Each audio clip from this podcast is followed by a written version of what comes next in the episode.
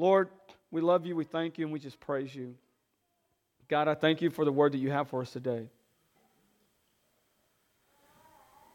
Lord, we see in Genesis 1 when we were made in your image, made in your likeness, where you made man and woman, and they were commanded, and you had told them to multiply.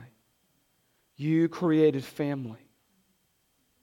And Lord, family was created to glorify your name, to make you look so glorious.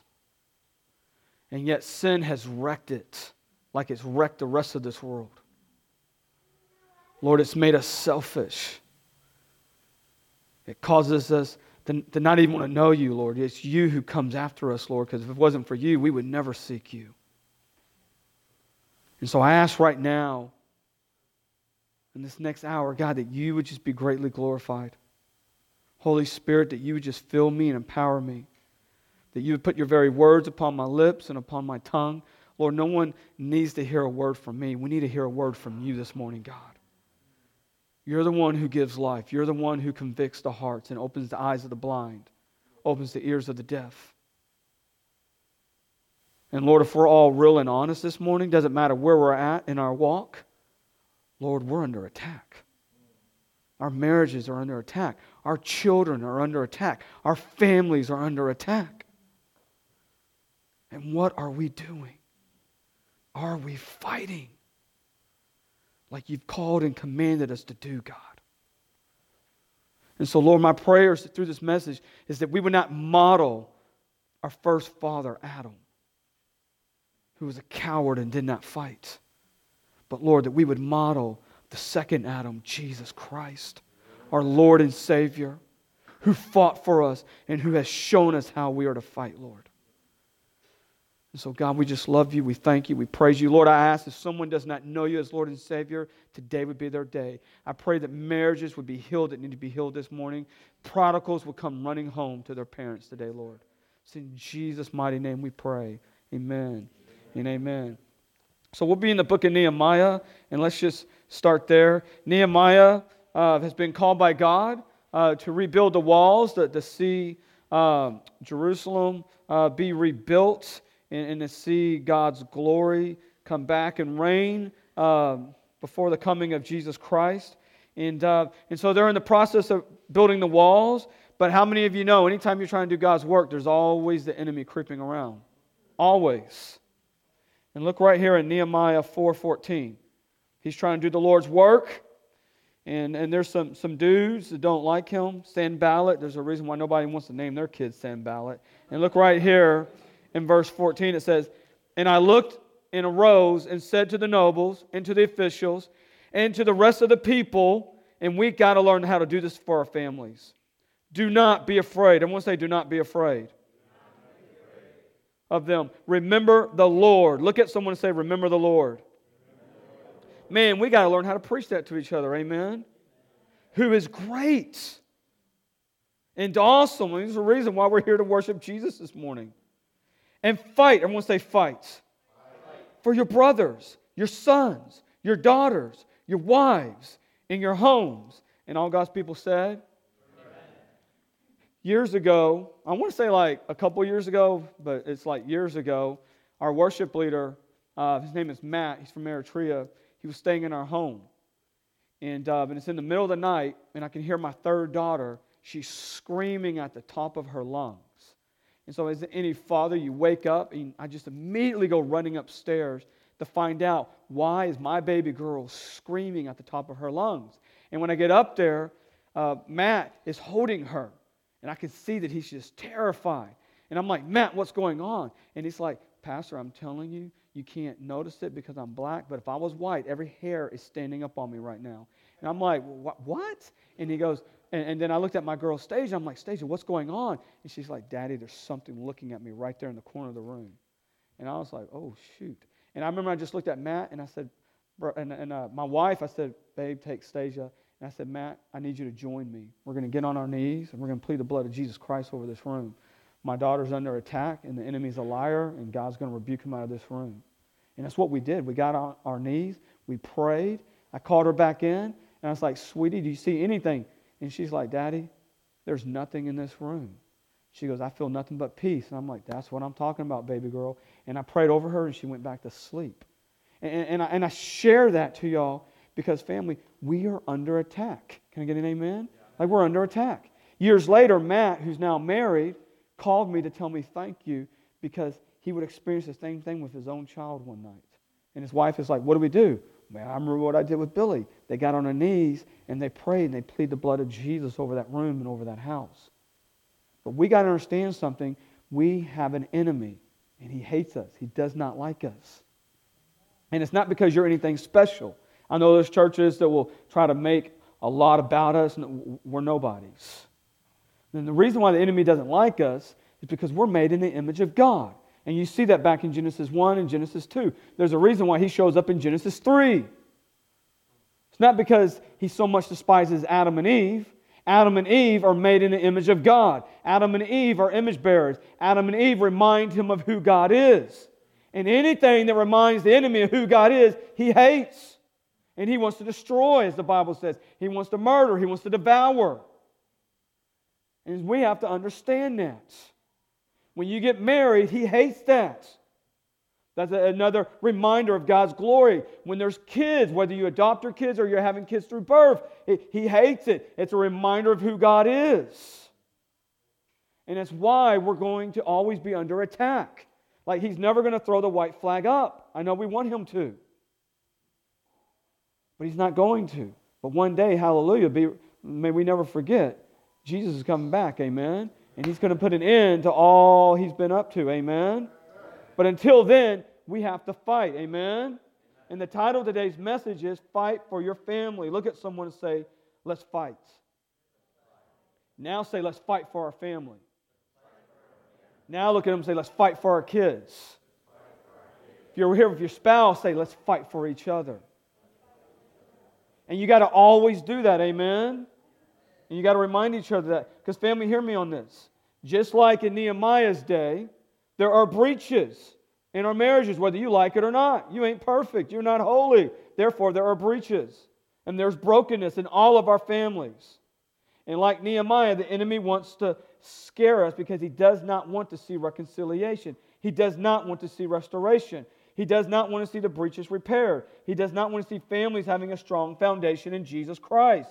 He doesn't want to see healing, peace, love, and anything that will cause all of heaven to shout hallelujah. And family, we want to hear all of heaven doing what? Shouting hallelujah over our marriage and over our families. Amen. And so, how do we fight for our family? Because I could sit here all day long and share to us how we're under attack. I believe most of us know we're under attack. So, how do we fight for our families? How do we fight for our families when we have the devil, when we have people coming at us, when we have all the crazy ideologies? Uh, I mean, what a beautiful conference for all of y'all who got to attend that.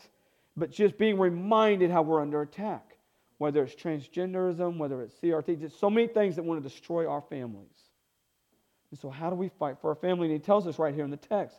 Look what he says. The first thing he says is, Do not be afraid. Everyone say, Do not be afraid. Now, what is he saying when he says, do not be afraid? What does he mean? Well, a couple of points to, to fall under if you're taking notes. Do not be afraid. Is be strong and courageous, is what that means. Everyone say, be strong and courageous. Strong. And you see this all throughout the Bible, and one of the most famous texts, and we'll turn to it. is right here in Joshua 1, if you will. But man, just look up the words, be strong and courageous. You find it all throughout Scripture where we're called to be strong and courageous. And look right here in Joshua chapter 1, starting in verse 6. Joshua is having to remind his people, just like Nehemiah, to not be afraid. And, and, and God is having to remind Joshua first to not be afraid. And look what God tells Joshua, starting in Joshua chapter 1, verse 6. Be strong and courageous, and you shall cause this people to inherit the land that I swore to their fathers and to give them. Only be strong and courageous. Be careful to do according to all the law that Moses, my servant, commanded you.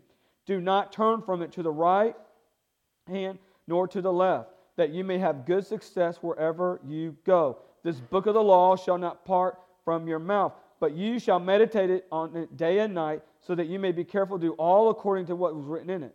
For then you will make then I will make your ways prosperous, and then you will have good success. Have I not commanded you?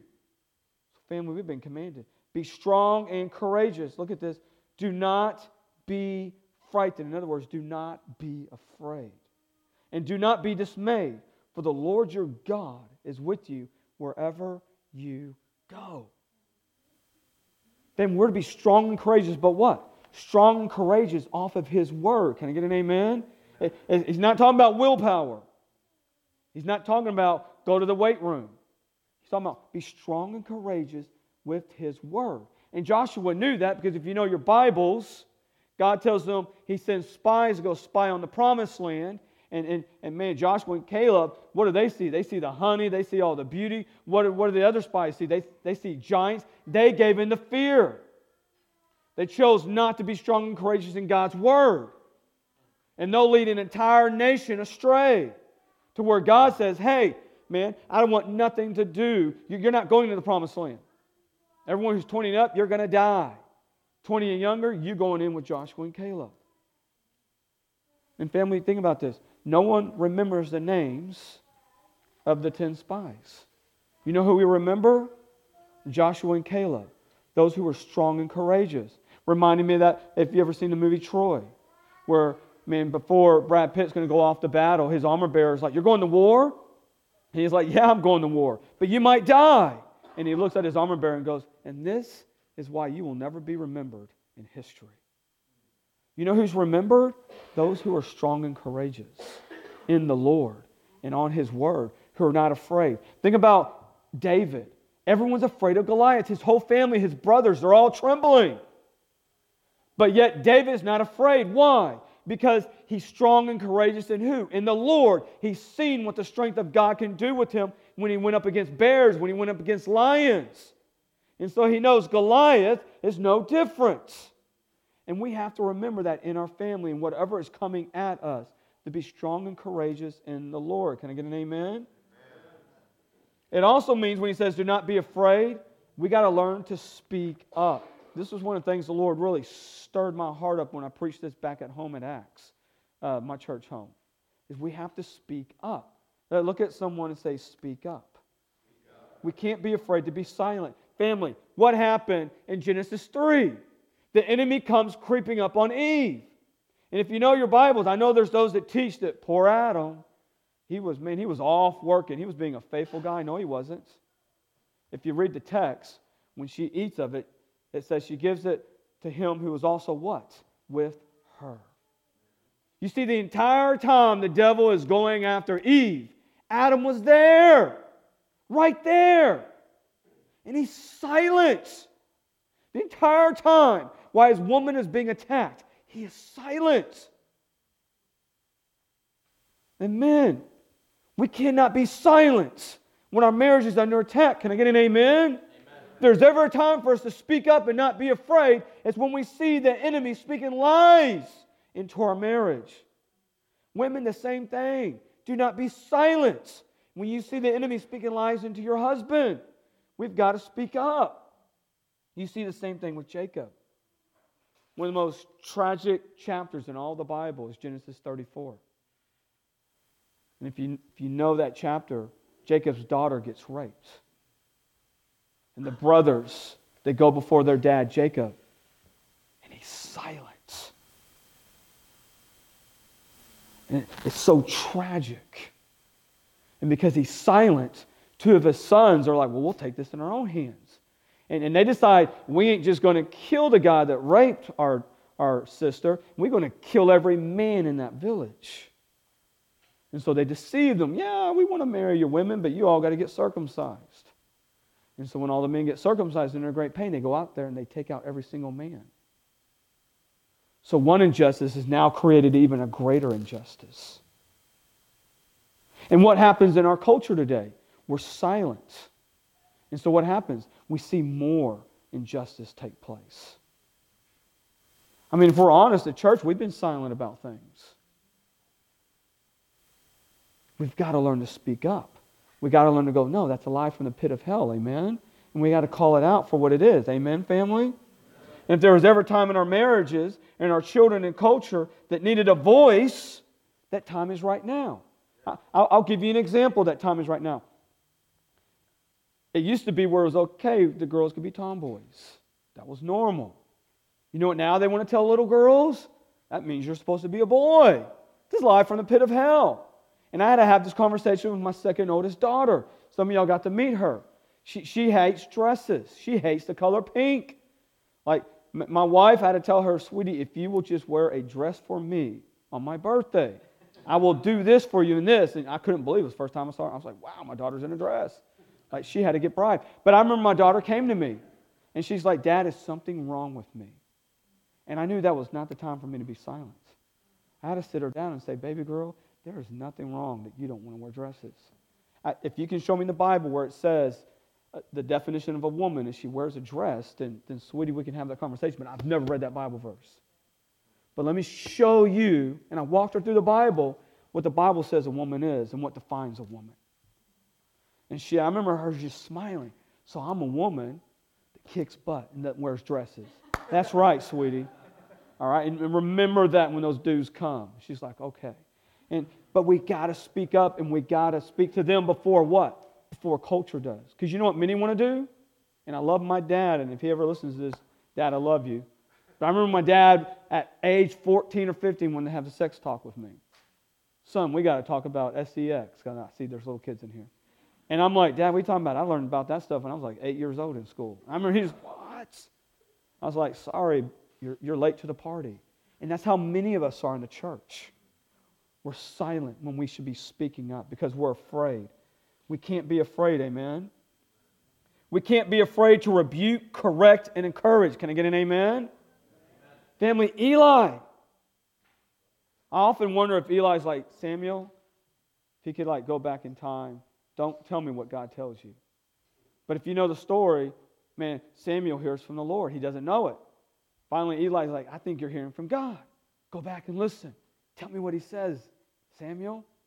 And what does Samuel tell Eli? God's going to kill your sons, and you're going to die too. Because Eli would not rebuke his sons. His sons were profaning the house of God. They were profaning what a priest was. They weren't showing the holiness and the glory of God. And he wouldn't speak up about it and his sons will die, and so will him. We can't be afraid to rebuke our spouse when they're in sin. Amen. Men, you cannot be afraid to do that with your women. I mean, I see guys in the church so afraid to say anything. We can't be afraid to tell our spouse when they're wrong.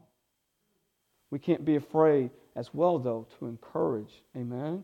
They need to hear both. If you love your child, if you love your spouse, you love your family, then you will tell them what the Word of God says. Amen? And you won't shy away from it. I loved when I heard Frankie when he was teaching Sunday school earlier. We can't be afraid to tell our family this is what the Word says. It means we're not afraid to discipline. Can I get an amen? Discipline your children. Stop hoping the school or somebody else is going to discipline them. You discipline them before you lose them. It also means not to be afraid to not to be afraid means not to be afraid to be committed. Can I get an amen? Everyone say committed. In other words, ride till we die. Everyone say ride till we die. I know Fast and Furious, I think they coined that. No, the Bible coined it. Way before Fast and Furious ever coined it. Amen. And if you will, look right here at Proverbs. Just turn your Bibles to Proverbs 27. And men, if you want to know a verse to memorize, this is a great one for all men to memorize. Proverbs 27 8. Like a bird that strays from its nest is a man who strays from his home. Men, our homes need us. I remember I had a brother that he's like, Man, I, I, I need money, and I found this job. I'm going to be away for a long time. And I was like, Brother, I don't think God wants you to have this job. He goes, Man, how do you not want me to have money? And I was like, I need you to stop seeing money, and I need you to see your spouse, I need you to see your kids and where they're at. He rejected the counsel. Not just I, but others gave him. When he came back home, he had no marriage. Men, we need to be in the home with our family. Can I get an amen? Like our families need us. It's easy to quit. It's easy to walk out. It's easy to divorce. Those are not hard things to do. And there will be times it's only you giving the 100. I'm telling you right now. Newlyweds, I know it's hard for you to believe, but anybody who's past that honeymoon stage understands there are times you're giving everything in that marriage. And you keep giving everything. Amen?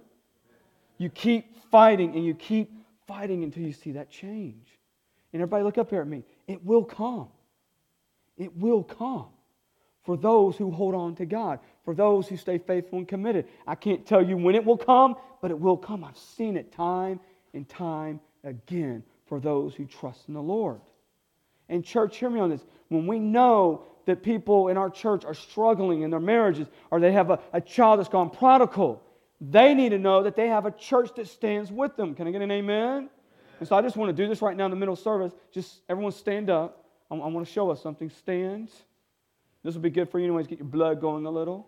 Now do this for me. Grab, grab hands. Grab hands next to you. Everyone grab hands. Because when it comes to fighting for our family, we need to know that we're not alone in this fight. Can I get an amen? We need to know that when we come to church, it is okay that I say my marriage is struggling and they're not going to judge us and stone us, but they're going to fight with us. Amen? That if I say that I'm struggling with my child, they're, again, they're not going to look at me, what's wrong, and judge me, but they're going to grab my hand and say, You're not alone. And so now do this. Now that you're holding hands, everyone lift your hands up. And what a beautiful picture you're giving of the Bible. Moses needed this. He's in the battle. His arms are tired. If they drop, they lose. And so, what do Aaron and Hur do? They come up beside him. They let him know you're not alone. This is one of the reasons why we show up on Sunday mornings. You're not alone in this fight. Amen. You have brothers and sisters who will walk with you until they see your husband or your wife return, or till your kid returns, or till your marriage is where it needs to be. Amen? Hallelujah. Y'all can put your hands down and be seated. Family, also on this, do not be afraid means to admit when you're wrong. Don't be afraid to admit when you're wrong. Can I get an amen? That's a beautiful picture of the gospel. Mike knows, and, and some of y'all might know who follow me on social media, but like I'm coaching softball, and I'm very competitive. It, is, it can be a weakness of mine. That's how competitive I am. And about a month ago on the softball field, a team cheated, like cheated against me to win. I want to tell you that I turned that cheek and I was just like, God bless y'all for cheating. And that was not my response for anything. Like, I was not happy at all. And I blew it out there because I was not happy. And I remember having to apologize to my girls and saying, hey, your coach did not lose well today. And I remember having to apologize to some other people who saw my actions.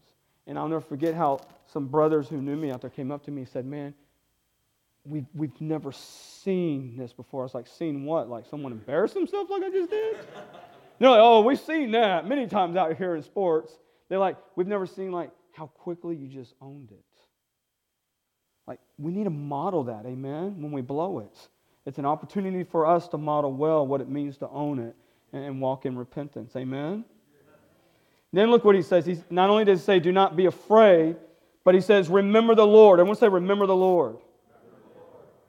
Now, in Houston, we have this famous saying, remember the Alamo. And there's a reason why they would say, remember the Alamo. If you know your history, I there, there were Texans and, and Tejanos fighting against Mexico, and Tejanos were uh, Mexicans who no longer wanted to be a part of Mexico. They wanted to be Texas. And they were surrounded by thousands, thousands of Santa Anna's army, and they would not back down. They were willing to lose their lives so that there could be a future for many others. And so it was a famous saying remember the Alamo, remember how many laid down their lives so that you can have the freedom that you have today. And I love this because Nehemiah is telling us do not just be afraid, but remember the Lord.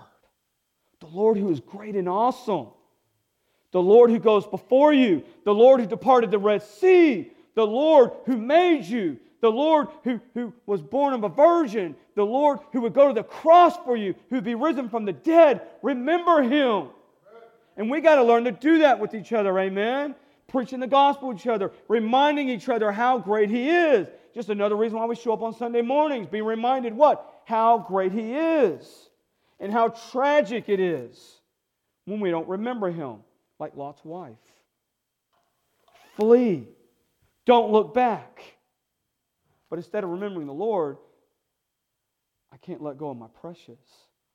Am I really about to let all these things go? She turns into salt. She didn't want to remember the Lord. Cain. God comes and knocks on his door. Cain. Why are you gloomy? I see it. Cain, repent. Cain, turn to me before you kill your brother. Fight for your brother. But instead of fighting for his brother, he rejects God, doesn't remember the Lord, and slays his brother in cold blood. Praise God for Joseph, who chose to be a brother's keeper. When if anyone had a right to want to take his brothers out, to want to put them in jail and let them know what suffering was, was Joseph. When he sees his brothers, but if you know the text, he remembers his dream. He weeps bitterly. It hurts when your family does you wrong, but he forgives. He gives us a beautiful model of what it means to fight for your family and a beautiful picture of Jesus. Amen? And one of the most tragic scenes in all the Bible, a father that none of us should model. Look right here in, in 1 Kings. If you will, just turn your Bible to 1 Kings. And go to chapter 16. It's one of these passages that you could pass over. Maybe some of you haven't passed over it. It calls you to scratch your head like it did me and really just want to do a study on it. But it's 1 Kings chapter 16, verse 34. You have the evil king Ahab, and many people are doing wicked things. And you have this dad named Hiel. Again, nobody names their kids after him. And look what it says right here in verse 34. In his days, Hiel of Bethel built Jericho. Now, if you know your Bibles, Jericho is destroyed. God has, he, he prophesies through Joshua anybody who ever tries to rebuild it, it will cost them their children, their sons. Hiel has no desire to remember the Lord. He wants his name to be remembered. He laid down its foundation at the cost of Abiram, his firstborn. And he set up the gates at the cost of his youngest son, Segub, according to the word of the Lord, which he spoke by Joshua, the son of Nun. How tragic. This father cared so much about his name being remembered and that he would rebuild the walls of Jericho that he didn't care that it cost him the lives of his sons. And what do we see happening in our nation right now? Hey, you can sacrifice that child in you. Don't you want a career? Don't you want a job? Men, you can sleep around. The government will figure something out with that child. This is your time right now. People have even rap about it. This is my time. I ain't got time for this kid. I got a shot right now to be famous and powerful. But, family, I'll, I'll tell all of us anything. What's it worth if you lose your children, if you lose your marriage? I don't care how much money you have, how powerful you are, you're nothing. You're nothing.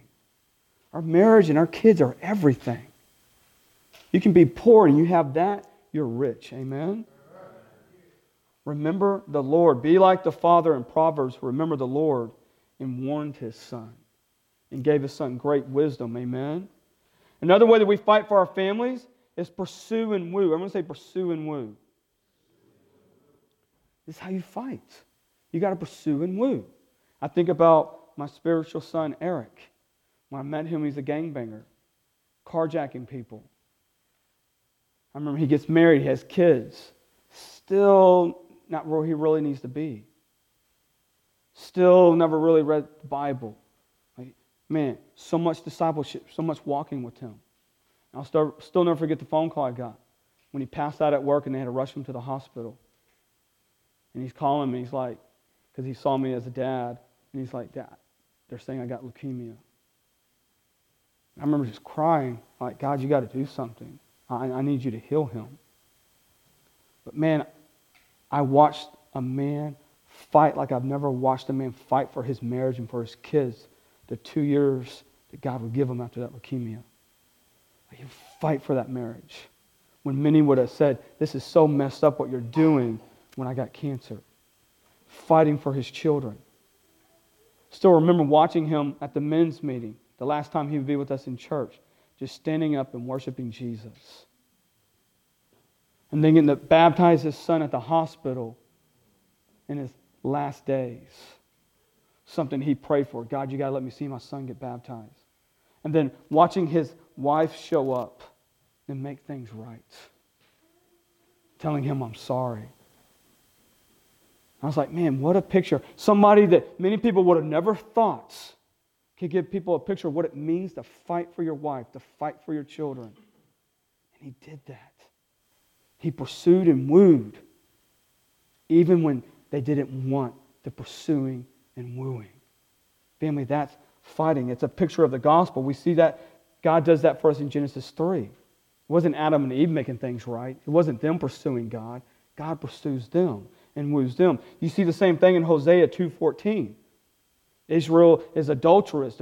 Israel is doing many different things. And what does God say? I will find a way to woo her back to me. You see, the world is always looking for ways how we can end relationships, end our marriage, in this. No, pursue and woo and fight. Amen? Find a way to win their hearts and their minds.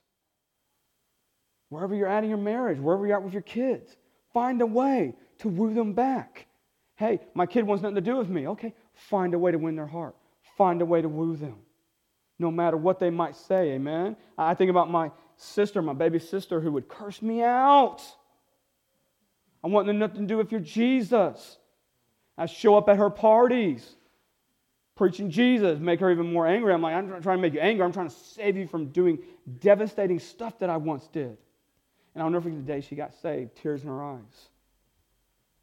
How could you pursue me when I would curse you out and tell you I hated you? And I was like, because I did the same thing to Jesus. And now I got to do that for you. We pursue and woo until we see them won over. Amen? How we fight for our family also means, family, when there's conflict, we want to redeem the conflict. Can I get an amen? Everyone say redeeming conflict. Just so a couple points, because I could make a whole sermon off of this one, and I have. But just, I know we got a lot of married people in here, but write these down. Because there's always going to be conflict in your marriage. Some people don't like the way I do marriage counseling because I've seen couples tell me, We've never fought. And I'm like, Really? You've never fought? Oh, I'm going to find a way for you to fight, Brian. like, let's just reality check right now then. And they're like, Hey, you purposely set us up. Oh, I did. Welcome to now a real relationship, you know, where you can see past your hormones and everything else. And because there's always going to be conflicts. But we need to know how to redeem it, how to make it right. And so, six points I encourage you to, to man, put this into practice. Number one, when there's conflict, pray and examine your heart first. Because you know what we love to do? Oh, I got to go call them out right now. That's what I got to go do. No, do what the Bible says and look at your own heart first. Remove that log so that you can now respectfully remove the speck from their eye. Then, after you've prayed and examined yourself, the next thing you need to do is when y'all come to the table, how can God be glorified? Because you know what usually the argument, the conflict is about? My glory, my kingdom, my laws that you broke. And why we don't get anywhere is because, man, the glory of God's been lost in the whole thing. No, it needs to be how can God be glorified in this? Because now we're crucifying the flesh. Number three, how have I contributed to this? There's conflict. That means somewhere in there you've done wrong. Even if it's just 1%, you're still wrong and, and you need to repent. Number four, Speak truth in love. Speak it in love. I hear people, oh, I gave truth. Yeah, but were you a jerk about it? Like, did you do it lovingly? Like, I had one brother tell me, oh man, you know what?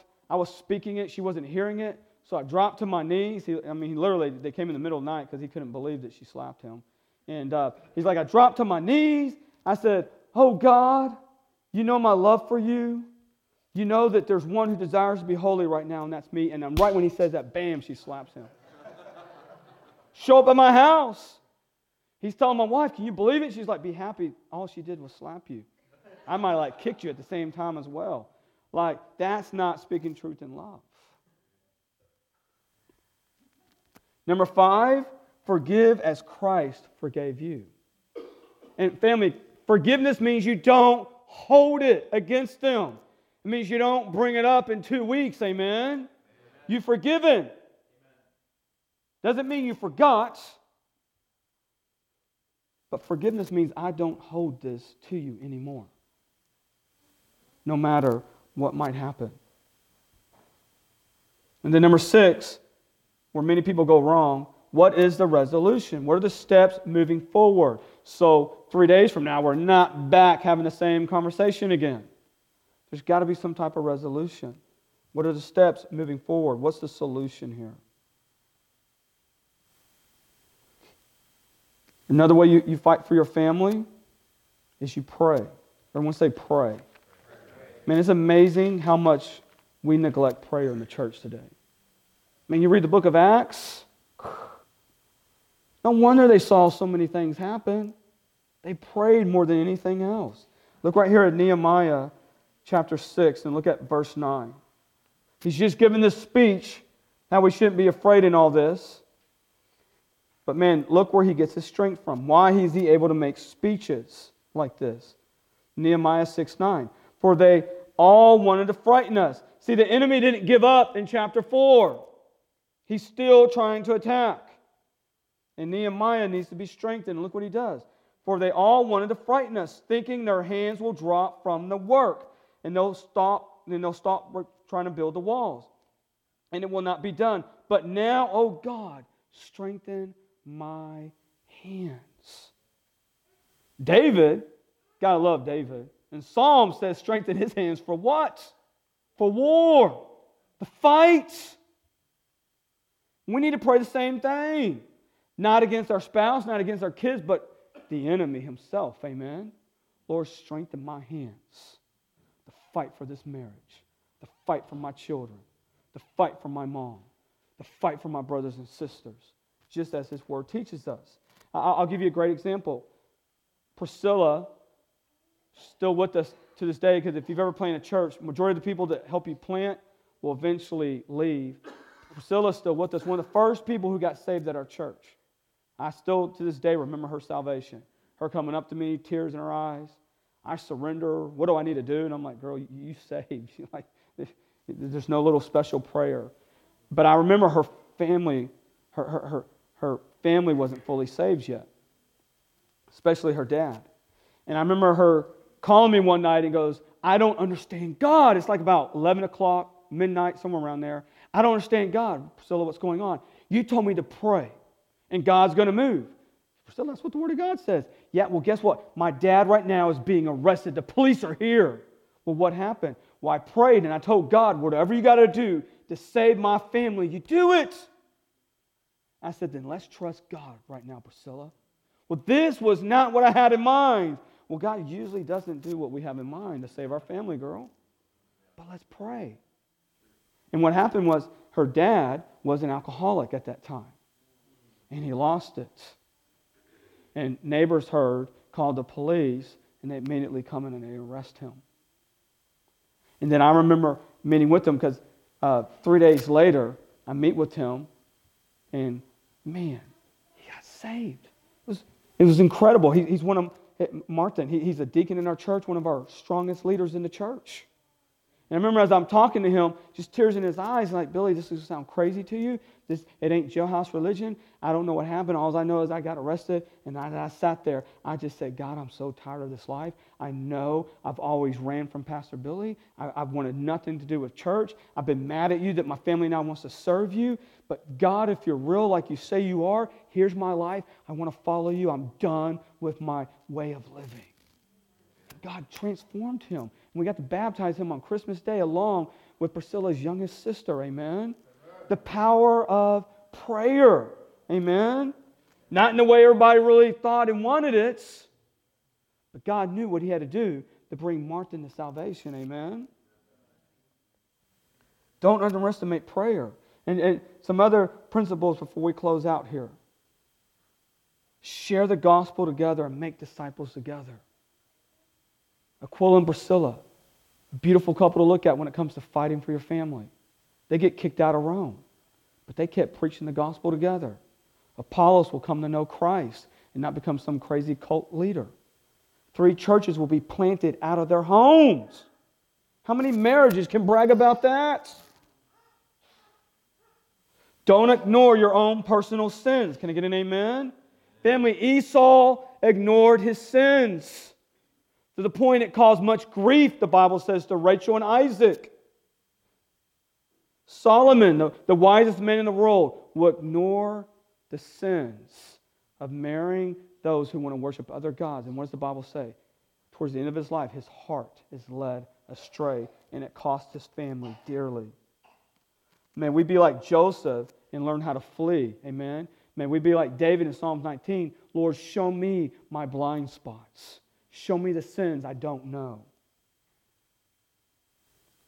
Another thing I want to share, because I what we'll do with messages like this is we're taking notes. Because I've had this. I had one lady do this. She took notes. She goes home, tells her husband, Man, let me tell you everything you did wrong. He said he felt like she came home with a 38 special and just unloaded it on him. Because we'll do that. You're not doing all these duties. Therefore, I don't have to serve you no more and love you no more. No, family, are we willing to go beyond our duties, the roles that God has given the man and the woman and the children and so forth? That's fighting for your family, amen? Don't let the past determine your future. Can I get an amen? amen? Family, Rahab did not let the past determine her future. Her family will be spared even though she was a prostitute. And her son, Boaz, is called a worthy man. There's somebody who didn't let the past determine the future. Ruth was the same way. And in family, Joshua 24 15. As for me and my house, we will serve the Lord. Amen.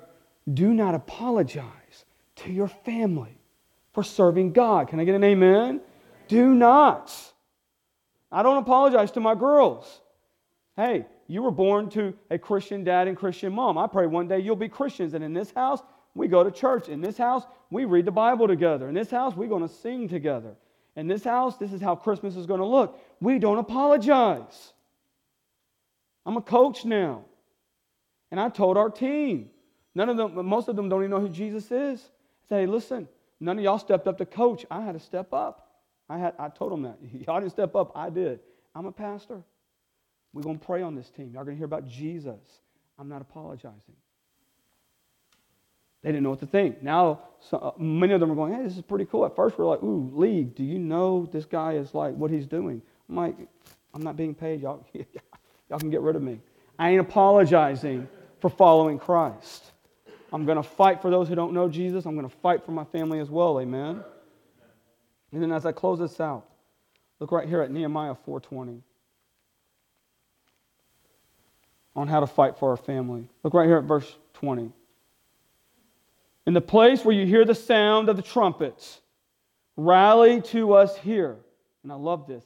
Our God will fight for us. Can I get an amen?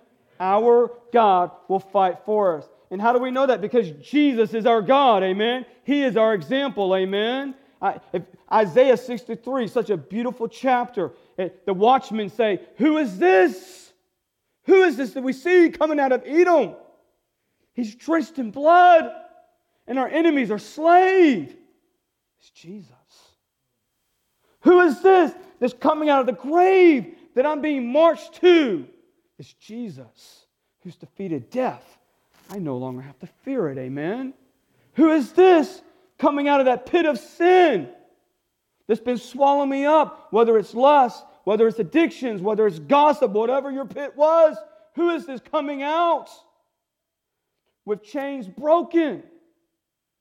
It's Jesus, who was born of a virgin, who lived the very life you could not live, who died on the cross that you should have died on, who took on your sins, took on the wrath of God, who took sin and death to the grave and left it in the grave, amen, who rose victorious, who sent the enemy, as it says in Colossians, running. Now in open shame, no longer mankind in open shame. Amen? Why? Because Jesus came to fight for us. And here's what's wild, family we were his enemies. Our spouse is not our enemy, our children are not our enemy. But yet we were the enemy of God. And he said, I will fight for you so that you can be reconciled back to the Father, so that you can be a child of God, so that you can be my friend. How beautiful is that? And if Jesus would fight for us, and he's still fighting, because what does Scripture tell us? That one day he's coming back on a white horse, a sword in his hand. He's coming to end all wickedness and where we get to reign forever. Amen? Family, he fights. And because he fights, we can fight. Amen? Let's bow our heads and let's close our eyes. Lord, we come before you right now just thank you and praising you. And God, I thank you so much for this message. I thank you so much for letting me get through this message without coughing. And Lord, I don't know where everyone's at in here. And Lord, I don't need to know where one's at but you do. And Lord, where we need to make things right in our marriage, I pray right now that we would do that. That we would not ignore. We would not ignore those breaches that we see in our marriage. That we would not ignore the breaches that we see within our children. But God, that we would immediately get to work and be like, what, will we, what, what must we do to repair this breach until it's strong and firm so that we can move on to the next breach. Because, Lord, your word is clear. You are sanctifying us. And so there's always going to be a breach to work on. And with heads bowed and eyes closed, family, if you know Christ is not your Lord and Savior, surrender to Him right now. There's going to be people who want to pray with you. I think in the back or up here in the front. I forget where y'all do it. But man, walk up to them and say, hey, I want to follow Jesus. Man, if you know your marriage has a breach, don't leave her without getting prayer. If you have a child, don't leave without prayer. If you're like, I just need prayer right now that I will keep fighting and not give up, then let us pray with you. Don't do this alone. Amen? We were not created to be alone. It's the only thing God said was not good in all of creation that man should not be alone. We were made for each other. We need each other. Lord, have your way. Be glorified. In Jesus' name, amen.